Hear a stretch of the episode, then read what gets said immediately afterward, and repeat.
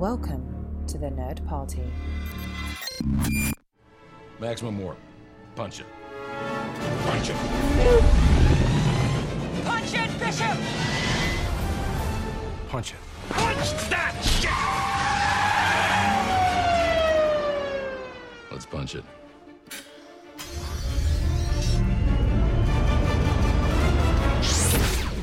Hello, everybody, and welcome to episode 22 of Punch It. My name is Charlene Schmidt, and with me, as always, is. Tristan Riddell. We are here for part two of what we started last week, and that is talking about TV series finales that we either loved or hated. And of course, we've got to explain why we ran out of time. We were having such a good time talking this topic, as a matter of fact, that we just decided let's pick it right back up. And I don't know about you, but I've got another full list of series to talk about and uh, fill out this installment. Oh, I could go on and on and on and on and on and on and on and on because we have decades and decades and decades of TV to pull from. And we only gave a handful in the in the previous episode, and I gave a lot. And so I am really interested to hear more from you and what you have to say and what shows you want to talk about because there's so many different types of series finales and I even just thought of one just now. Actually, right before we started recording, I listened to our last episode as a refresher so that I could remember what we talked about, what we didn't. Uh huh. There's one type of show that I stop me if you, if you if you don't agree with me here, but there's a type of series finale that is self-referential where the protagonist or somebody in the main cast will go on and they will make a movie, they'll write a screenplay, they'll write a book Uh-huh. or or something like that and it's called the name of the show that you've been watching for 7 years. Yes. Like the thing that's popping into my head right now is Dawson's Creek where he Okay. Dawson at the end of the show because he Dawson is obsessed with movies and he wants to become a filmmaker and then they do a time jump at the end of the show so the series finale is like a couple years in the future and he gets a job being a executive producer and, and creator of a tv show called the creek which is what people would call the show in real life instead of saying dawson's creek they say oh i'm going to watch the creek tonight or something like that Uh huh. and can you remember any other time when that has happened? I'm try- I, I'm blanking on examples right now. Oh gosh, I-, I cannot think of an exact example, but one of the things on my list is the show Roseanne, and the series finale of that show. Well, actually, let me go back just a little bit. The last season of that show, the seventh season, I believe, was completely unusual and a complete departure from what made that show a success. Because what happened was this working class family won the lottery, and suddenly they have the financial means to do pretty much anything they want, and it ends up ruining them, more or less. There's a lot of complication. But the thing is, is they took away the one thing that really made that show work was to see real people dealing with real problems that a lot of people go through and understand and the show start you know it, it failed it jumped the shark when they won the lottery the very last episode of roseanne they kind of took the approach of oh it was sort of just a dream it was the brainchild of this woman who was writing a story which is true that is what the real roseanne did but also her character on the show roseanne was doing the same thing it's roseanneception i guess and it, that really annoyed the living heck out of me and still does now that I think about it because what we saw, this whole show, it wasn't real. Well, screw you. that yeah, that's another thing. Like that that is another thing where that's totally a different type of trope. Like it was uh it was all just a dream, you know? Like uh, that that kind of thing has a time and a place. Like there was one Saint Elsewhere where all of a sudden the entire show, the entire universe of this show was inside the mind of a boy. I think I'm remembering this very poorly, but it was inside the mind of a boy who had autism, I think Oh, okay. and like the, the last show like the last episode the, the camera zooms out and you just see him on the floor playing with his trucks and everything like that and then you're just like okay and um then there was another one where there was a this one is probably heralded as one of the greatest series finales of all time and that's from Newhart Okay, and have you watched this? Because I know it's one of the very best out there, and I never watched the show. It was kind of before my time. I, I've seen a lot of episodes. Uh, I I can't say I watched it regularly. Well, obviously I wasn't around, but um, it's a really good show. And it's what happened was is that in in the last episode, it goes dark. The Newhart show goes dark, and then he wakes up, and he's in bed with his sitcom wife from his previous show. Oh my god. That's brilliant. from the Bob Newhart show. Yeah, it was like for the time, it was absolutely brilliant. Like, and the thing is, like, it was in front of a live studio audience, and that audience lost it. They just went absolutely insane. in a good way or a bad way? no, in a in a good way. Okay. And then, and so um, Newhart was just he was being consoled by his wife. They're like, "Oh, don't worry, don't worry. It was it was just a dream." And he ends it with, "Oh, okay, okay. I'll try to go back to sleep." And then he turns to his wife and says, "You know what? You should wear more sweaters." And because the wife that he was married to in the show that they're referencing was very much known to wear crazy sweaters and and like she always had a sweater on in her costumes. And so it was it was all just a dream, self-referential, but perfectly executed. Nice. And that's a thin line. You're either going to nail that or it's going to be just an absolute disaster and you're going to go down in infamy. And it sounds like they did the former, not the latter, whereas Roseanne flopped, fell fell out I on wanna- their I want to talk to you about that. yeah. You're the Roseanne fan. I watched it here and there. I've seen a lot of. It's kind of like Newhart. I've seen a lot of episodes, but I, it wasn't regular viewing at my house. I kind of just saw Hmm. Reruns here and there. My family didn't really like it, but I, I found it entertaining. But I didn't keep up with it. But I remember where I was. Uh, I think I must have seen it live during that seventh season because something happened where I turned it on, and then in one scene, Roseanne was on top of a train doing judo Oh, yes. and hmm like throwing people off the train and then i see another scene and she's like oh my god like um like i can't remember the name of john goodman's character but Dan. yeah dan like dan was gone for a long time Uh huh. and he was he was gonna come back and she was really nervous that uh he was gonna come back and she's like oh my god think so many things have changed like i've killed a man and i'm like what happened to this show Yeah, it really went off the handle after they won the lottery. Like that happened at the very beginning of the last season, and then things just really spiraled out of that. And they did some really weird, extravagant things like being on a train and doing judo. And they went to a really fancy spa and they got this Thai massage and they had these weird, quirky people there telling them, you know, you cannot eat this and you can't do that, and blah, blah, blah. And of course, Roseanne tries to smuggle in candy or something. I don't completely remember. And then, yeah, uh, I think it's Dan's mom, like she was schizophrenic and he was traveling back to California to go attend to her needs and make sure she was taken care of medically. And then all the while, he's having an affair. I mean, all sorts of things that just oh man it, it got really stupid really fast and uh, i think the ratings reflected that it just wasn't the show that it once was now in my house roseanne was a staple i mean i think it was one of my mom's absolute favorite shows certainly of that time maybe it's one of her top of all time i think she really related to roseanne just on a very basic level you know being a working mom raising kids not necessarily having a whole lot of money, you know, struggling to make ends meet. That was my family. And so, you know, I think a lot of people love this show because they identified with those things. And when you just turn everything upside down and it's not what it is anymore, it's not fun. that reminds me of the drew carey show Oh, do you think that jumped the shark? Well, okay. Here's the thing. Well, I, the reason why it reminds me of it, and I'll, and I'll get to why it reminds me Okay. of that, is that the Drew Carey show.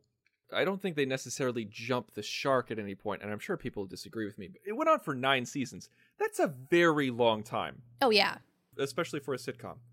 And with that, like the the po- the whole point of the show is that he's a fat guy in Cleveland who can't get his life together. And he's stuck in middle management, Yeah, he's stuck in middle management, and his romantic life sucks. pretty much. that's the premise of the show. That's the point of the show. Now there would be times where there would be good times, there'd be bad times. Like he'd get ahead, he'd get a promotion for a little bit, and then he'd get a demotion, and like he'd lose his job, but then he'd get another one. But it would, you know, like it, it would always come back to that equilibrium. Right. And there was a few times where they did some experimental stuff where There, I think there was one half of one season where they ditched the laugh track and then went to a single camera comedy Hmm. where it was no longer multicam.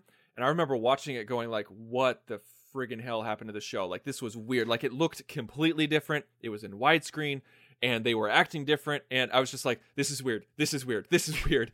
and apparently the rest of America felt that way too because they ditched that real quick. Hmm. Okay. And the reason why I'm talking about this is that the series finale was they went through this whole song and dance where like he worked for Winfred and Lau- Winfred Lauer, uh, Winfred Lauder, excuse me, and he was in middle management and like sometimes he would leave the company, sometimes he would come back, but it ended with him being a part of like a tech company and you know being an up and comer and everything like that. And the tech company bought Winfred and Lauder and that's why he worked there. Oh and yeah, yeah. they had some success. And then at the very end of the show they had so much success that this tech company was going to branch out. And so they branched out into a department to becoming a department store you gotta and- love the irony. and they're like we'll need somebody to work in human resources and you have so much experience so so drew you got the job Yeah, he gets the same job he's always had. Now that's funny, and I gotta confess, I did not watch the very last, oh, probably the last two, maybe three seasons of Drew Carey's show, so I never figured out how this series ended.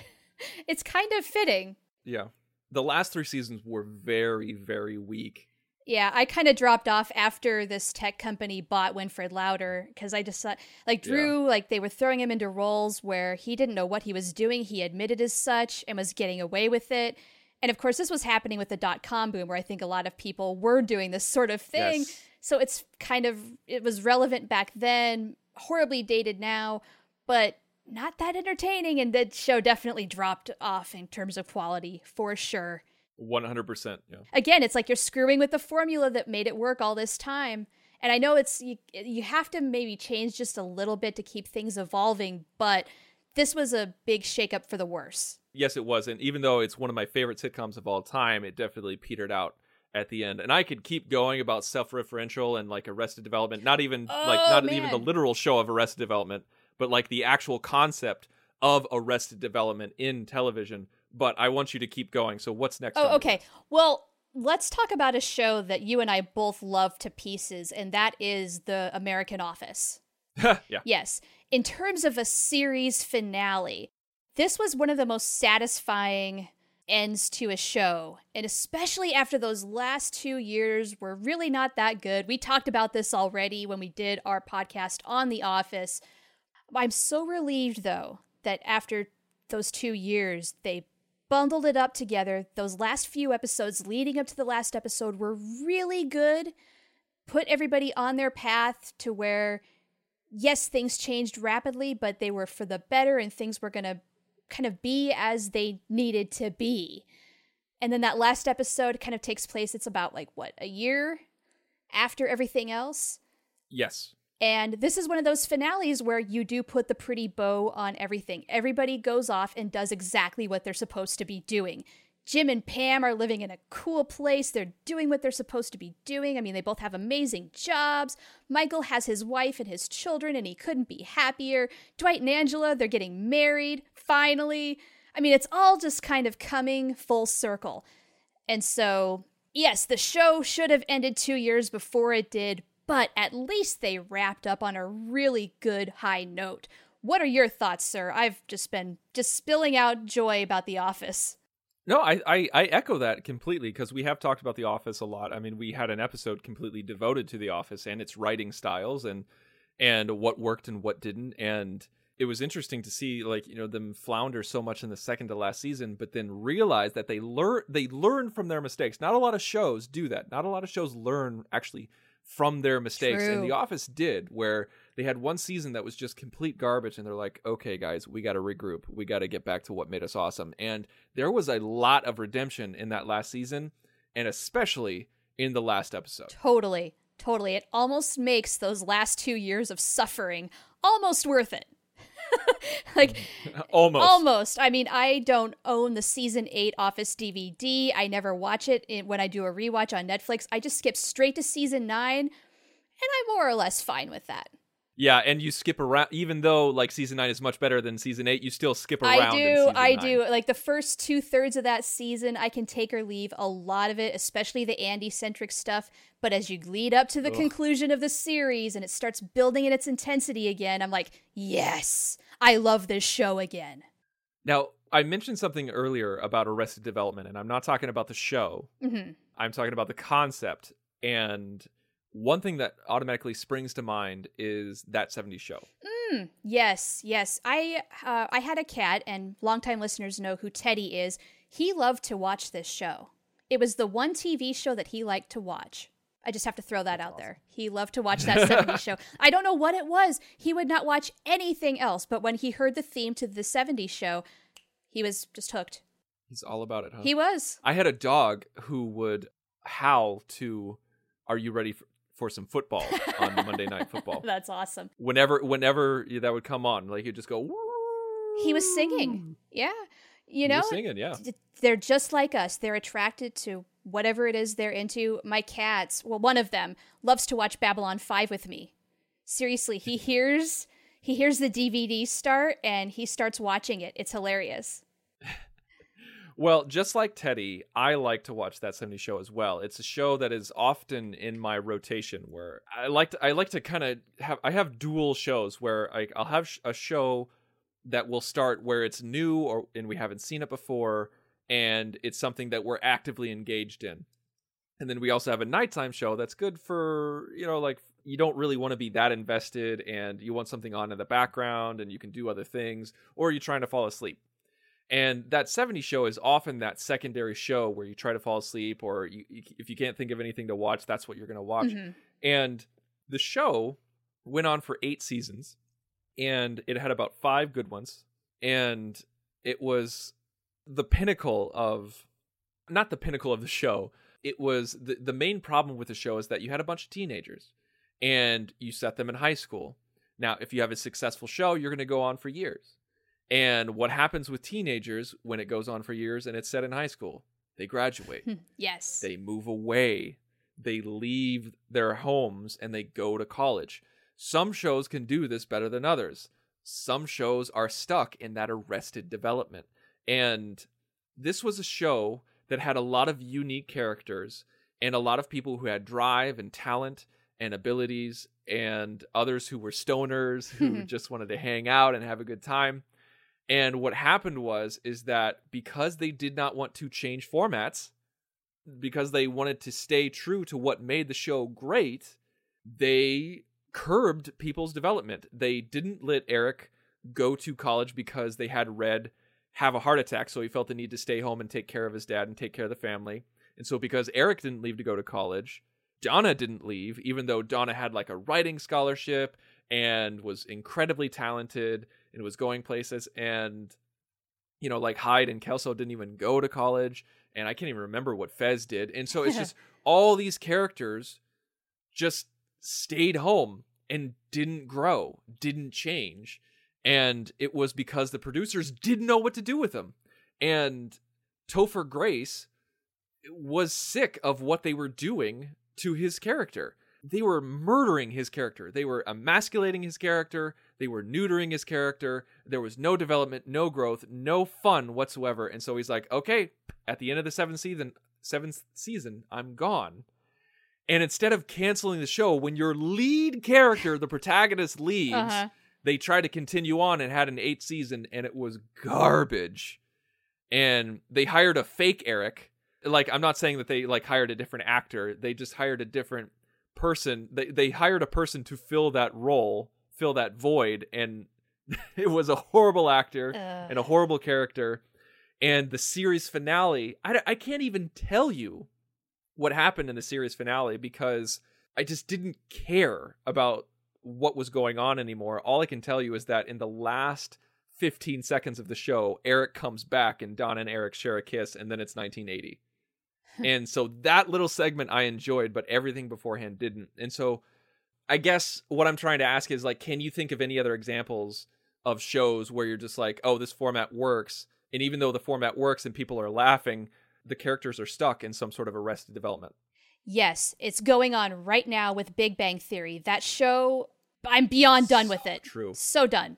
It has outlasted its welcome. It's not So true. I mean, it's not entertaining anymore. I mean, it is just more of the same old crap we've always loved. And yeah, I think the point that we're making here with this conversation or this or this part of our conversation is that it takes a lot of wisdom for writers to know when to move their characters on and when to keep the formula that they are using that has worked intact.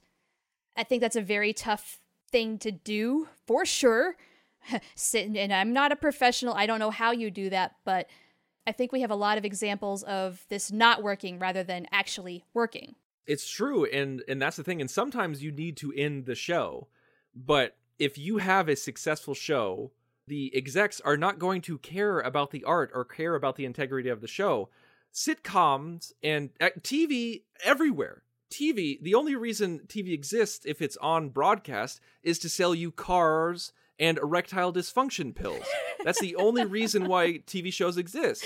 It's That's true, it. And man. anybody who tells you differently has no idea how TV works. And one example that I can think of is Home Improvement, where ABC went to Tim Allen and said, We will give you more money than God if you have a final season. And he said, No, that would hurt the integrity of the show. And so they canceled. They, uh, I mean, they didn't cancel, they ended the show. Right. And that takes extreme integrity, artistic integrity, that not a lot of people have. Oh, totally. And nobody wants to get off the train while it's still rolling. If things are making money and you have success, it's really hard to say, look, no, we're going out on a high note and we're going out on top and we're going to stop here. I mean, how many shows are the victim of not doing that? Like The Office, like The Big Bang Theory. Like that 70s show, like even Bewitched, going way back. Speaking of replacing Yeah. actors, if you ever watch that show, there are two Darrin Stephens, and it's a very distinct difference. It's not the fault of the actors, it's just when one of your leads goes away, you probably should quit.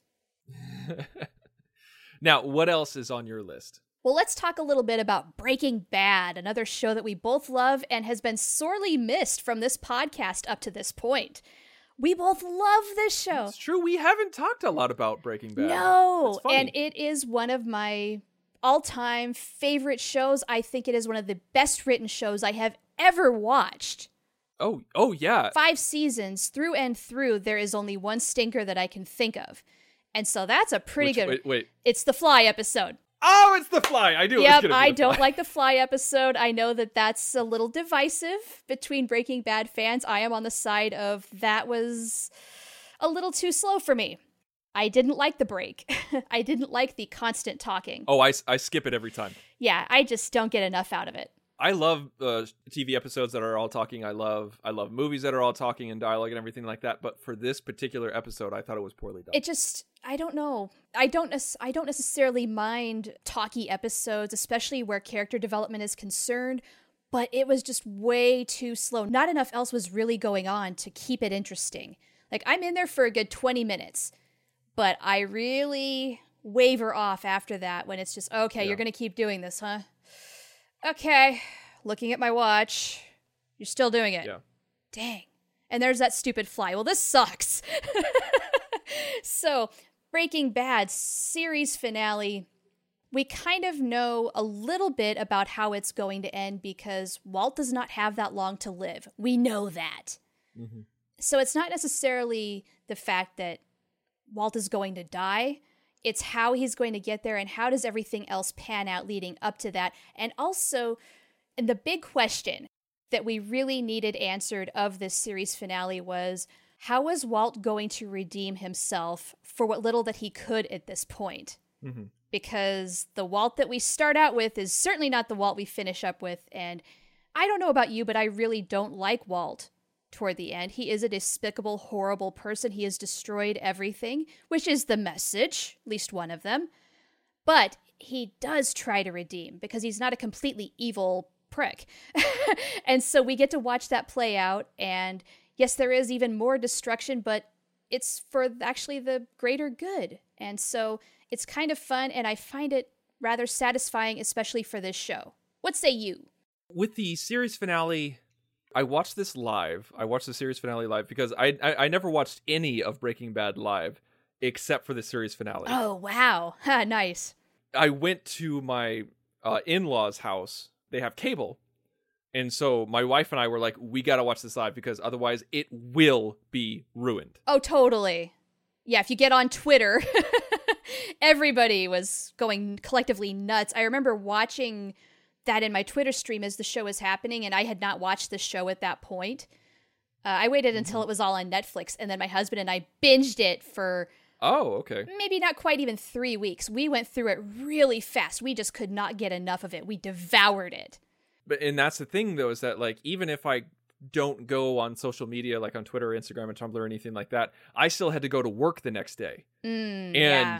Everybody was watching this show. I know that there's people out there who are like, "Oh, I didn't watch it. I didn't watch it." No, when I say everybody, I'm talking about you could not throw a rock without hitting a Breaking Bad fan. Like people were obsessed with the show when it was on the air, and so I was like, I cannot. If I don't watch it tonight, I'm going to have to call in sick. you know, like that's what I'm going to have to do. And so we watched it live, and as I watched it. I wrestled with some things because I was like, okay, and I was like, this is good. This gave us closure. It gave, it gave us the right amount of closure but it took me a couple of minutes, uh, maybe a day or two, to realize that the climax of the show is not in the series finale. Mm, do tell. Well, the climax is in Ozymandias. That's the climax of the show, where his brother. Like, I, I guess I don't want. I don't. I don't want to ruin anything because there's probably a lot of people who haven't seen it. But uh, it's the shootout in the desert. Oh, right. Yes. That is the climax of the show, and Vince Gilligan is a craftsman when it comes to TV writing. He is aware that when you have a huge arc, one of the greatest arcs ever written for television, at least in the past 20 years, Yes. when you have an arc this well developed and this satisfying, you need some downtime. You need an epilogue. You need some falling action because if you look at it as one big story, which Breaking Bad is, it's one big story. Totally. If you look at it like a movie, the climax is not in the last five seconds of the movie. It's not in, in the last five minutes of the movie. You have to give the audience some time to rest. And that's what Vince Gilligan allowed us to do by giving us a few episodes after Ozymandias, but still giving us a cool moments in the last episode. And so that is when I was able to wrap my head around the series finale and realize that that's not the heart heartstopper. Ozymandias is, and this is the falling action and the closure. Yes. Oh, you're absolutely right. And I don't know about you, but when I watched that episode and I'm watching the shootout, I mean, I'm I still remember watching it with pure dread, knowing what was going to happen. I mean, and not because somebody spoiled it for me, just knowing things don't end well for people on this show. Right, right. So so this is what's going to happen and it's going to be painful. It's going to hurt and lo and behold Yeah. Yeah, ab so fraggin lutely. Now, let's talk a little bit just for a short moment about the writing of this show because you brought up the arc. It amazes me how even though they did quite a bit of planning, knowing that they wanted to start a season in one place and then end it in another, it's not like they had everything really outlined episode by episode before they started actually writing. You know, they kind of did a little bit of both where they had some ideas of where they wanted to go, but they, they still did it as they went along, which is incredible given the little details that show up in this show mm-hmm. repeatedly, plus the overarching thing, and from start to finish, from season one to the end of season five, this long novel like story. I can think of only one other show that did this extraordinarily well. That's Babylon 5, and Joe Michael Straczynski did write out a very good portion of that show before it even began production. Well, I think uh, one thing that really helps with those types of shows is you have you have a writer's room filled with writers who know the show. And I know that you could easily say that, well, like that's every show. You have a writer's room for every show, almost every show, and and of course they know the show. You have a Bible, you have this, you have that, you have a producing director, you have this.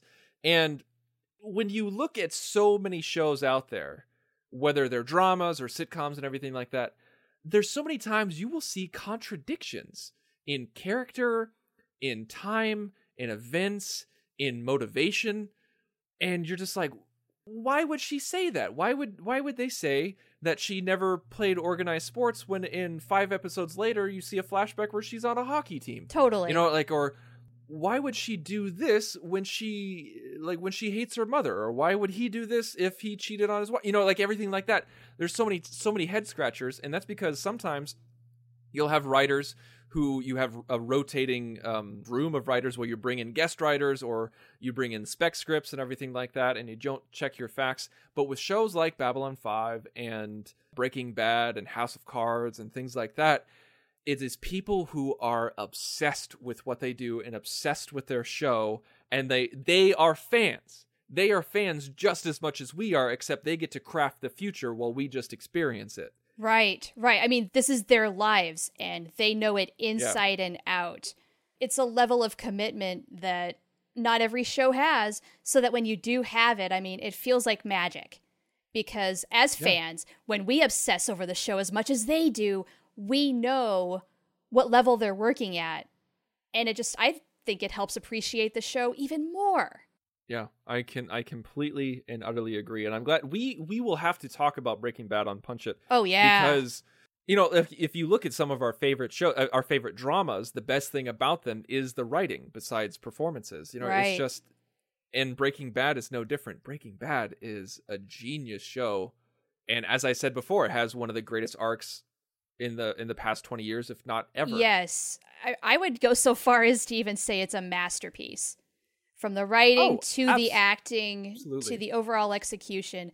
In freaking credible. Breaking Bad is not the type of show that I typically go for. I'm not a big fan of violence. I'm not a big fan of drug use, and it's certainly the show is not condoning it. And in fact, I think the message is is how much it destroys people's lives Mm-hmm. But I'm not usually attracted to that kind of a show. Well, that's how good it was. Was that I got sucked in. and that's the thing is that like some people are probably saying like oh we're being hyperbolic you know like you're just being you know like you're just being fanboys or something like that and it's like No. no that's the thing is that one of our favorite shows of all time is star trek voyager is it a masterpiece no Not anywhere close. not even close Speaking of writers that didn't communicate, Voyager Oh, really yeah. had problems with its continuity sometimes, as we spoke in quite some detail over four years of another podcast. Yeah. Well, I think that's a good place to end, knowing that we're going to talk about Breaking Bad in the future. I mean, we continue this conversation about TV series finales, oh, and oh, yeah, we'll have to reprise it. I know exactly. Like even last week, we said like, "Oh, let's just do it again next week." Now we're not going to talk about it again next week, but we could clearly talk about this in the future. Oh, definitely. And I would pretty much guarantee that at some point, yes, we will. Another thing that I do want to talk about that we don't have to touch on today shows whose series finales are so good, and yet we've not watched the shows.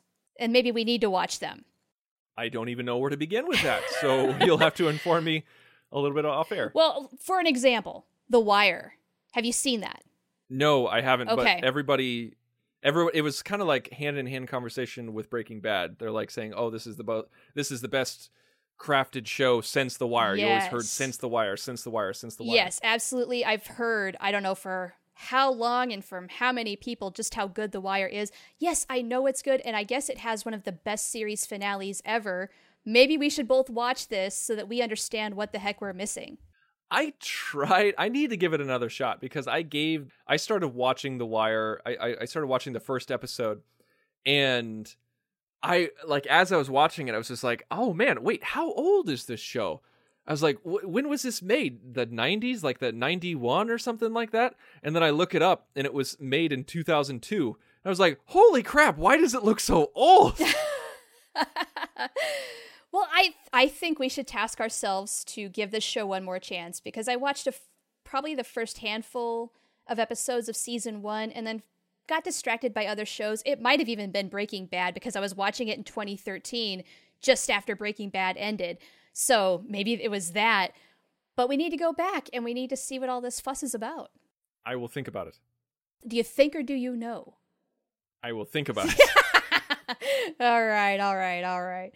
Well, yeah, we could probably take this on till dawn, but I think this is a good stopping point. And so, uh, why don't you tell everybody where you can find us on the internet if they want to talk about their favorite shows, their favorite series finales, maybe suggest shows that we should possibly watch and talk about later at some point.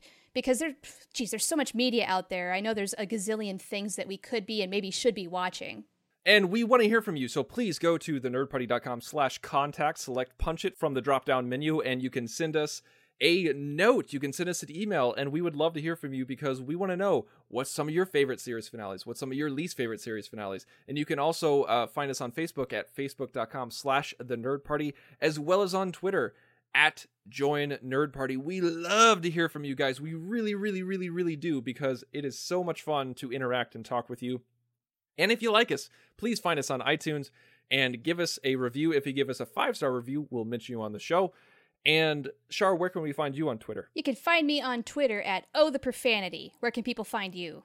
You can find me at the Insane Robin. And thank you so much for listening. And please tune in next week where we're going to continue to punch it.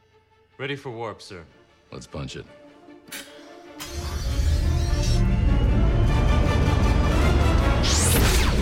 Join the revolution. Join the Nerd Party.